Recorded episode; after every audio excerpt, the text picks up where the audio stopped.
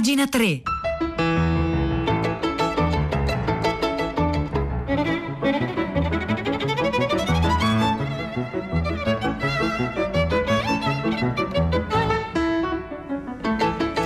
Le 9.27 secondi di mercoledì 5 agosto 2020. Buongiorno a tutti da Silvia Bencivelli, benvenuti e bentornati a pagina 3, la cultura nei giornali, nel web e nelle riviste. Lunedì qui a pagina 3 abbiamo parlato di memoria, di memoria personale, di memoria collettiva, di quanto sia fragile la prima e di quanto sia importante la seconda proprio a fronte della fragilità della memoria personale. Ieri poi a tutta la città ne parla si è discusso del museo del fascismo, museo che qualcuno propone di aprire a Roma che qualcun altro critica e eh, per cui oggi la, il, il, passaggio è venuto quasi da sé. Il, eh, il, racconto viene dalla stampa ed è una soluzione alla giapponese. Sapete che domani sono 75 anni dalla bomba di Hiroshima e i giapponesi la questione della memoria l'hanno risolta in una maniera tutta loro. Lo racconta Cristian Martini Grimaldi, l'articolo si intitola Gli ultimi tweet da Hiroshima. Gli aerei nei nemici sono sopra di noi. Da 75 anni il 6 agosto in Giappone è diventata la rituale occasione per riflettere sul passato. Si ricordano le vittime della prima bomba atomica e gli Ibakusha, cioè i sopravvissuti, rammentano al mondo gli orrori di una guerra nucleare. Eppure per le generazioni di oggi comprendere appieno gli stati d'animo e le percezioni di coloro che hanno vissuto quegli orrori risulta una sfida problematica. È da questa constatazione che nasce Hiroshima Timeline, un progetto nato dalla collaborazione di un gruppo di cittadini della città di Hiroshima con la televisione pubblica giapponese. La domanda dalla quale si è partiti è se fosse esistito Twitter, che cosa avrebbero lasciato scritto gli abitanti di Hiroshima a quei tempi, in quel momento? Non si tratta di istigare una riflessione filosofica e poi potremmo anche aggiungere fuori dall'articolo che Twitter lo usano più i quarantenni, forse dei quindicenni, ma insomma eh, non si tratta di istigare una riflessione filosofica sulla memoria, ma prosegue Cristian Martini Grimaldi qui sulla stampa di oggi di indagare su qualcosa di estremamente concreto. Infatti quell'urgenza fisiologica di mettere per iscritto riflessioni maturate dall'esperienza quotidiana esisteva già al tempo, non l'ha inventata la rete il diario, cioè eh, esisteva già, ma il commento era custodito in forma privata sui propri diari. Ed è appropriandosi di questi contenuti che un gruppo di 16 cittadini di tutte le età si è messo al lavoro per riprodurre intere pagine di diario in tweet di poche battute. Sono i diari di un ragazzo di 12 anni, di un giornalista, di una casalinga, eccetera. Il lavoro è iniziato a febbraio di quest'anno i tweet seguono scrupolosamente la cronologia dei diari, così che i tweet di oggi corrispondano esattamente alle date dei diari di 75 anni fa. Hiroshima si stendeva su un'area quasi interamente pianeggiante, aveva una notevole rilevanza militare. Qui sorgeva il secondo quartier generale dell'esercito che dirigeva la difesa di tutto il sud del Giappone, un porto chiave per spedizioni e stoccaggi e un centro di raccolta delle truppe. Per citare un rapporto giapponese, probabilmente più di mille volte dall'inizio della guerra i cittadini di Hiroshima hanno gridato Banzai per le truppe in partenza dal porto. Banzai è un'espressione giapponese che sta per 10.000 anni di lunga vita. Fuori dal centro si estendeva una serie di botteghe di legno incastonate tra le tradizionali case giapponesi col tipico kawara yane, cioè il tetto a tegole, ma nella periferia si trovavano anche grandi impianti industriali. Per questo la popolazione di Hiroshima aveva raggiunto un picco di oltre 380.000 persone prima dello scoppio della guerra, che poi a causa della sistematica evacuazione ordinata dal governo si era ridotta a circa 255.000. Dall'estate del 44 a quella del 45 le autorità di Tokyo avevano infatti evacuato oltre 400.000 alunni delle scuole elementari urbane. Sotto la custodia degli insegnanti furono inviati nelle campagne lontano dalla crescente minaccia delle incursioni aeree. Con questo, adesso, possiamo calarci nell'esistenza del dodicenne Shun di Hiroshima, che così twittava. 17 luglio 1945. Il professore ci ha detto che dobbiamo andare in campagna ad Aramura per aiutare i contadini. Abbiamo chiesto quando? Ci hanno risposto domani. Il 20 luglio Shun lascia Hiroshima dove viveva con la famiglia e insieme ad altri studenti si trasferisce appunto nel villaggio di Aramura e il 22 luglio twitta Abbiamo cibo in quantità qui in campagna, che le persone rimaste a Hiroshima ci invidino? Sui diari del tempo non comparivano mai espressioni indicative del proprio stato d'animo, come ha spiegato un professore alla radio pubblica durante la presentazione del progetto.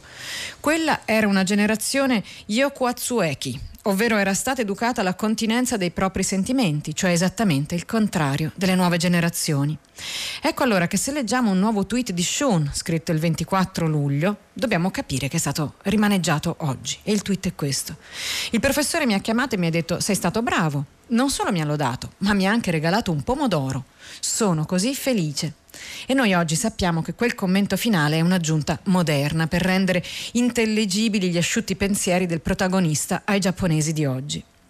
I tweet all'approssimarsi della Kodaina Ikari, cioè la grande luce, cioè lo sgancio della bomba, ci descrivono una vita semplice sospesa in una falsa percezione di tranquillità. 25 luglio.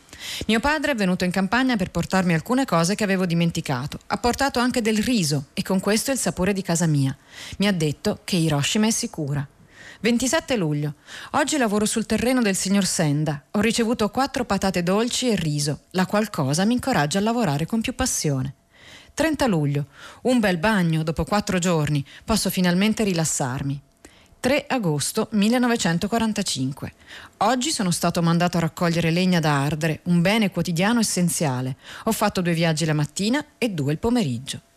E poi c'è il diario, sotto forma di tweet, di Koichiro Osasa, giornalista di 32 anni che vive con moglie e cognata a Hiroshima. Il 28 luglio twitta: Il primo ministro Suzuki ha dichiarato la guerra continuerà e stiamo aumentando la produzione di armi decisive nelle fabbriche sotterranee, ma l'alimentazione è ridotta al minimo. Mi piacerebbe veramente capire quello che passa per la testa dei nostri leader. E ancora, stamattina è stato abbattuto un aereo nemico a Itsukaichi. I soldati, sono, I soldati statunitensi sono stati arrestati e fatti prigionieri. Secondo Numata, entrambi hanno 20 anni e hanno dichiarato l'America vincerà sicuramente.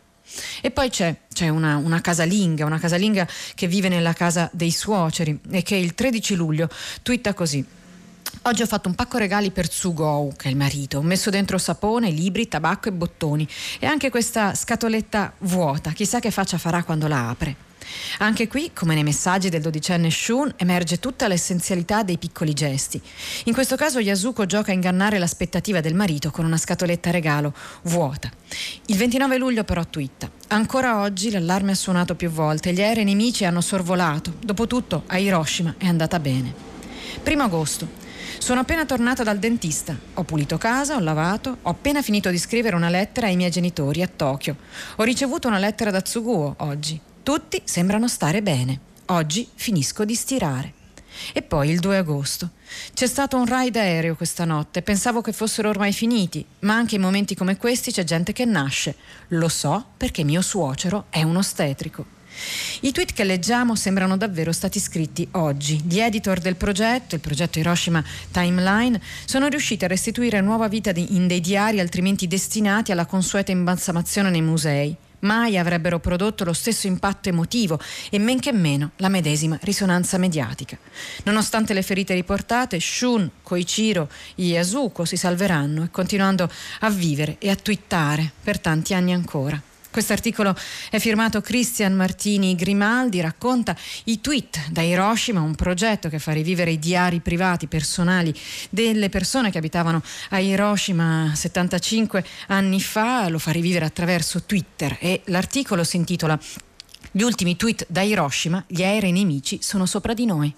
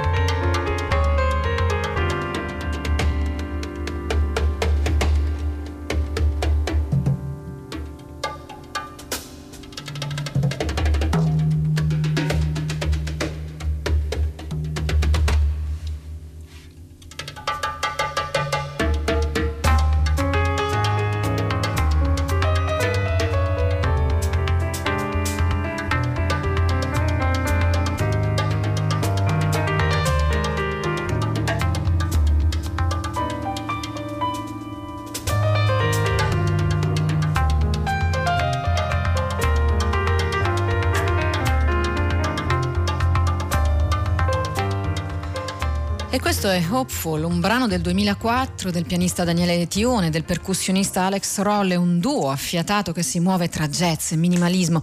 Questo brano è tratto dall'album Double Vision e noi continuiamo a sfogliare le pagine culturali anche delle riviste online e dobbiamo però ricordarci di quanto si possa sbagliare cercando in rete di conservare la memoria e di quanto siano dietro l'angolo gli inganni appunto proposti dalla rete, dall'utilizzo delle tecnologie tecnologie. Lo facciamo insieme a un articolo che è uscito sulla rivista, sulla rivista online dal nome Rivista Micron, firmato Francesco Aiello e dal titolo Nixon, la Luna e i deepfake. Sono le 22.17 del 20 luglio 1969, quando l'astronauta americano Neil Armstrong compie il fatidico passo con il quale lascia il modulo spaziale Eagle e mette piede sulla Luna. La missione ripaga gli Stati Uniti dei primi insuccessi nella corsa allo spazio e quel giorno ci sono 900 milioni di persone in tutto il mondo incollate alla TV. Lo sbarco sulla Luna del 1969 fu il primo vero evento mediatico globale e coinvolse milioni di persone in ogni angolo del pianeta. Ma se gli astronauti dell'Apollo 11 non fossero mai tornati dalla Luna e la missione fosse fallita tragicamente? La domanda qui non se la pone un complottaro, ma il Center for Advanced Virtuality dell'MIT, della, della, dell'Università di, di Boston, per un progetto finalizzato a educare l'opinione pubblica sul mondo dei deepfake, si chiamano così, sui grandi falsi che si trovano in rete e su quanto audio e video manipolati con l'intelligenza artificiale possano essere convincenti. L'istituzione ha messo online un sito che mostra un video dove Richard Nixon pronuncia il discorso alternativo che era stato realmente scritto nel caso la più famosa delle missioni lunari si fosse trasformata in tragedia.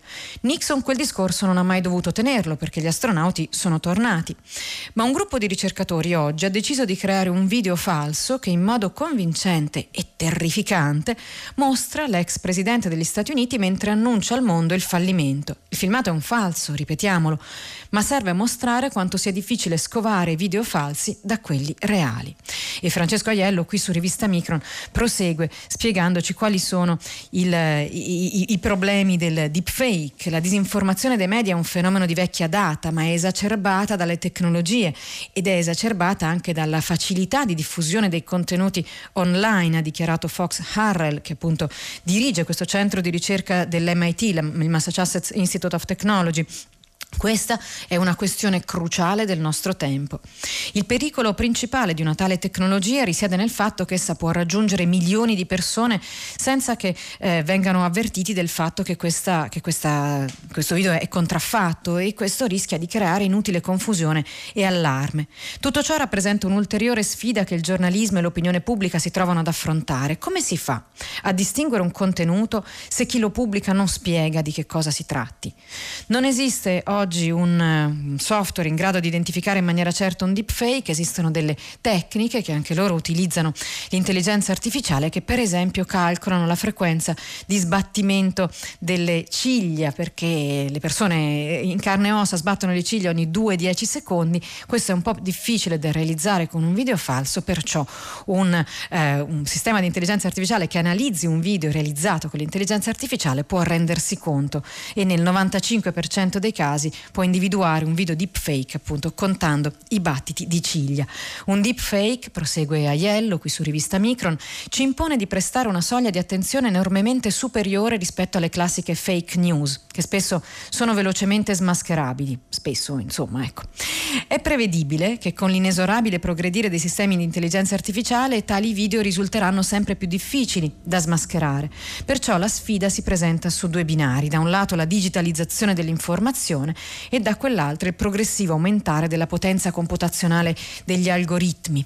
E poi c'è la questione della, della, del bersaglio, le caratteristiche personali dei soggetti bersaglio possono eh, alterare, possono creare, far sì insomma, che si creino video di un tipo o di un altro, insomma particolarmente complessi poi da smascherare nel mucchio. Dobbiamo stare attenti a minimizzare, a non berci questa roba come un simpatico divertissement televisivo. Questo articolo si intitola Nixon, la luna e i deepfake viene, viene dalla, rivista, da rivista, dalla rivista online che si chiama Rivista Micron e voi siete sempre all'ascolto di pagina 3, pagina 3, chiocciolarai.it.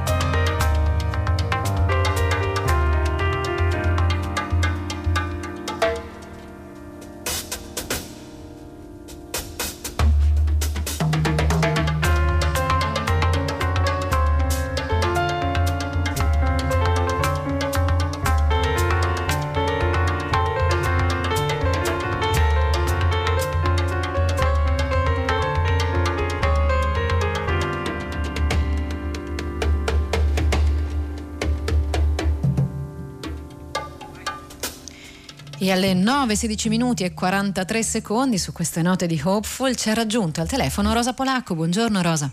Ciao Silvia, buongiorno. Ci anticipi il tema di oggi della città? Allora, alle 10 prendiamo lo spunto che ci arriva da due ascoltatori, Gerardo e Ignazio, che richiamano la nostra attenzione sulle regioni. Perché sulle regioni? Perché mh, sono 50 anni dall'istituzione delle regioni, ieri il Presidente Mattarella ha ricevuto i presidenti i governatori eh, territoriali, ha fatto un discorso anche molto importante, soprattutto di questi tempi, sulla, sull'autonomia delle regioni che si deve conformare alle esigenze di solidarietà e perequazione e quindi noi andiamo a vedere appunto come funzionano i territori a 50 anni dalla loro eh, entrata in vigore, il governo delle regioni, a che idea corrispondeva eh, questo disegno e oggi cosa ne rimane, cosa, cosa che ne costituisce l'attualità e l'importanza. Grazie, grazie Rosa. Allora ricordo il numero di sms per intervenire durante la diretta qui a pagina 3 e poi dopo a tutta la città ne parla è 335 5634 296. Noi a proposito di regioni e di, e di paese di nostro, e del nostro paese vi proponiamo una lettura dalla Repubblica di oggi, la firma Valeria Parrella, è una delle cartoline della serie Hotel Italia, guida letteraria sentimentale di Repubblica che ha chiesto ad alcuni scrittori di descrivere descrivere alcuni luoghi d'Italia e Valeria Parrella racconta Procida, nessuno conosce Procida. Non saprei dire con precisione quale fu la prima volta che toccai terra a Procida, quindi deve essere stato da bambina, scesa da un vaporetto, portata per mano. E come tutte le cose vicine e ripetute, questo ricordo si è confuso con altri, mischiato alle persone, alle giornate, stratificato. Ma posso dire con certezza quali sono stati i giorni in cui l'ho fatta mia e quello in cui ho scoperto la chiusa più bella della letteratura italiana del Novecento. Novecento. Il riferimento è ovviamente all'isola di Arturo di Elsa Morante e allora Parrella conclude così. Nessuno conosce Procida perché Procida è irraggiungibile. Qualcuno la riconosce perché ha letto l'isola di Arturo di Elsa Morante e allora va in cerca dei suoi luoghi, visita i giardini di Elsa, Bougainville, gerani aggettanti sul blu e va per le strade di muretti a secco, fa il bagno appunto a lingua e pensa di riconoscere la casa dei guaglioni. Poi sale, tetro, al carcere chiuso, le garitte più recenti monumenti ancora in piedi e la parte antica invece sotto il belvedere d'Avalos. L'ho fatto certo anch'io. Non vi ho trovato nulla di quella traccia altissima e dolente della nostra letteratura, fuorché una cosa che mi accadde andando via. Avevo 28 anni e tornavo a Napoli con la speranza della scrittura nel petto. Era con me un fidanzato, un gruppo di amici. Doveva essere l'ultima nave per Molo Beverello e già ci indicavamo la città laggiù, pur essendoci mossi da pochi minuti. Pensavo a Elsa Morante, alle parole tutte in fila, e quando tornai a girarmi verso l'isola era scomparsa. Finisce così il romanzo che valse il premio Strega Elsa Morante perché lei aveva capito, aperte virgolette, e rimasi col viso sul braccio, quasi in un malore, senza nessun pensiero, finché Silvestro mi scosse con delicatezza e mi disse Arturo, su, puoi svegliarti. Intorno alla nostra nave la marina era tutta uniforme, sconfinata come un oceano. L'isola non si vedeva più.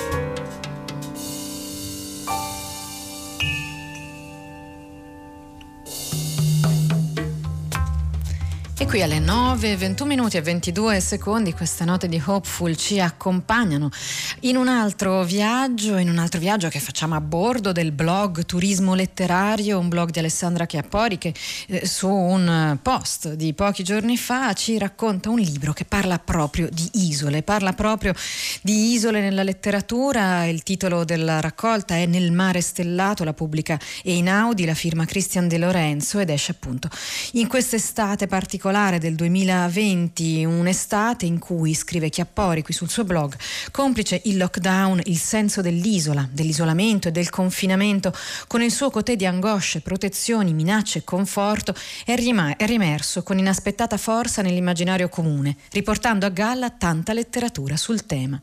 Quindi ecco una geografia nautica e metaforica che non smette di affascinare pagina dopo pagina, dall'isola misteriosa di Verna al naufrago solitario Robinson Crusoe navigando tra storie antiche e moderne, tra isolitudine, tra isolatrie, sono titoli di altri libri, fine più recenti romanzi usciti in tempo di pandemia. E allora tre aree tematiche, amore, delitti e orrori e paradiso in terra, che distinguono i vari modi con cui abbiamo raccontato le isole nella letteratura. Per esempio, c'è il racconto di Don DeLillo, che porta il lettore nella selvaggia giungla di un'isola caraibica. Il volo per la civiltà, per New York, continua a essere rimandato. La coppia protagonista non riesce a tornare, parte solo la ragazza, mentre nell'isola, lontano da tutto, restano lui e una donna misteriosa. Poi torniamo a, in Europa, all'isola di Ré, isola francese situata sull'Atlantico, di fronte alla Rochelle, nota isola turistica dove si manifesta con prepotenza il fenomeno delle maree. Sarà proprio per via dell'acqua, risalita rapidamente a invadere un relitto incagliato sulla sabbia, che il protagonista di Guy de Maupassant, di cui abbiamo parlato peraltro lunedì, vivrà qui una rapida e struggente storia d'amore. Poi c'è la Rodi di Agatha Christie e così via. C'è un altro famoso protagonista della letteratura poliziesca nell'arcipelago di racconti isolani che è nel mare stellato e che è appunto Padre Brown, protagonista di un racconto di delitti e vendette di Gilbert Keith Chesterton ambientato su una piccola isola di acqua dolce nella contea di, eh, di Norfolk. Poi c'è Conrad, ovviamente, marinaio e scrittore che ci porta nelle isole di Salù, isole della salvezza. Poi c'è Alice Munro, la sua ragazzina protagonista di un'avventura estiva da stipendiata presso una famiglia famiglia sull'isola dal nome evocativo di Nausicaa e così via, Arthur Conan Doyle, eccetera. Mm, le isole dell'orrore sono queste, poi ci sono le isole del paradiso in mezzo al mare. Si conclude con Egeo di Julio Cortasar, dove l'isola è un miraggio intravisto dal finestrino di un aereo, un sogno o una fata morgana. Chi può dirlo? La natura dell'isola è cangiante e affascinante come le mille declinazioni delle storie che vi sono ambientate. Questo è, è un racconto che viene dal blog lettera- dal blog Turismo Letterario. Questo articolo, come tutti quelli che abbiamo menzionato qui a pagina 3, li trovate linkati alla nostra pagina web che è www.pagina3.rai.it.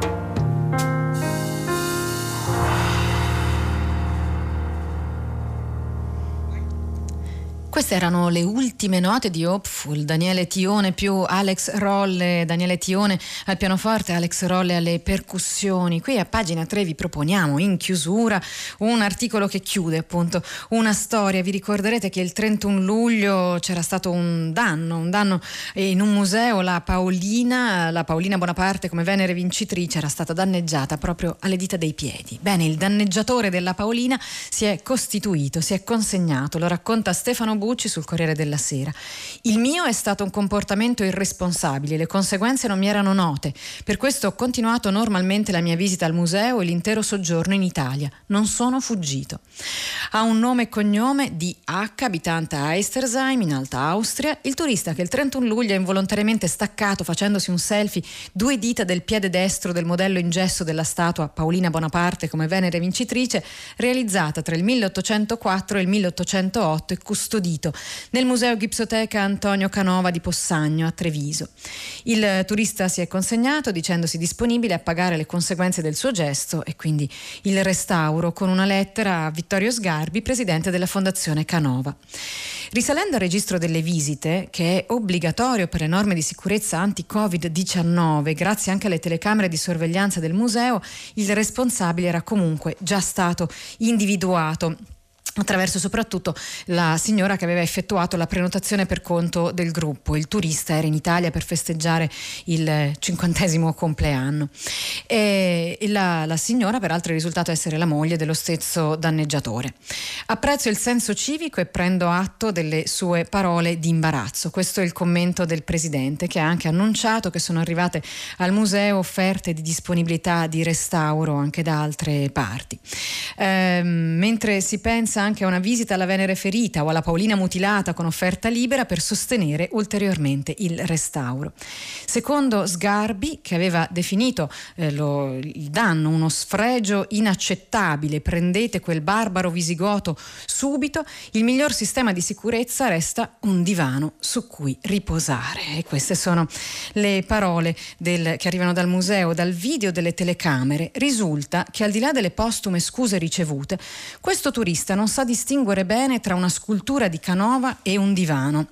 Infatti qui nella foto che accompagna l'articolo si vede il turista comodamente appoggiato sulle gambe della Paolina Bonaparte come se, fosse, ecco, come se fossero al mare diciamo eh, e così lui si è tranquillamente disteso per farsi un selfie e riposarsi. Quando si alza avverte un prurito alla schiena e vede le due dita rotte. Si guarda in giro per vedere se è stato ripreso, se è stato osservato da qualcuno e poi se ne va via fischiettando, pensando di averla fatta franca. Da qui la soluzione tra le misure di sicurezza provvederemo a collocare accanto al gesso un divano, un divano alternativo vero e proprio per consentire una buona visione e un buon riposo facendo stare più tranquilla Paolina. Ecco le misure di sicurezza sicurezza proposte dai musei in epoca di Covid, in epoca di Covid che peraltro propone anche la possibilità di risalire ai nomi dei visitatori dei musei e ai loro eventuali danneggiatori. Il racconto viene dal Corriere della Sera e lo firma Stefano Bucci. Con questo finisce la puntata di pagina 3 di oggi. Passiamo il microfono a Valentina Losurdo che saluto e, e insieme a me la salutano anche Danilo Solidani, Marzia Coronati in redazione, Piero Pugliese in regia e Cristiana Castellotti da Silvia Silvia Bencivelli è tutto, un saluto. L'augurio di una buona giornata e eh, un appuntamento per domani qui con pagina 3 come sempre alle ore 9.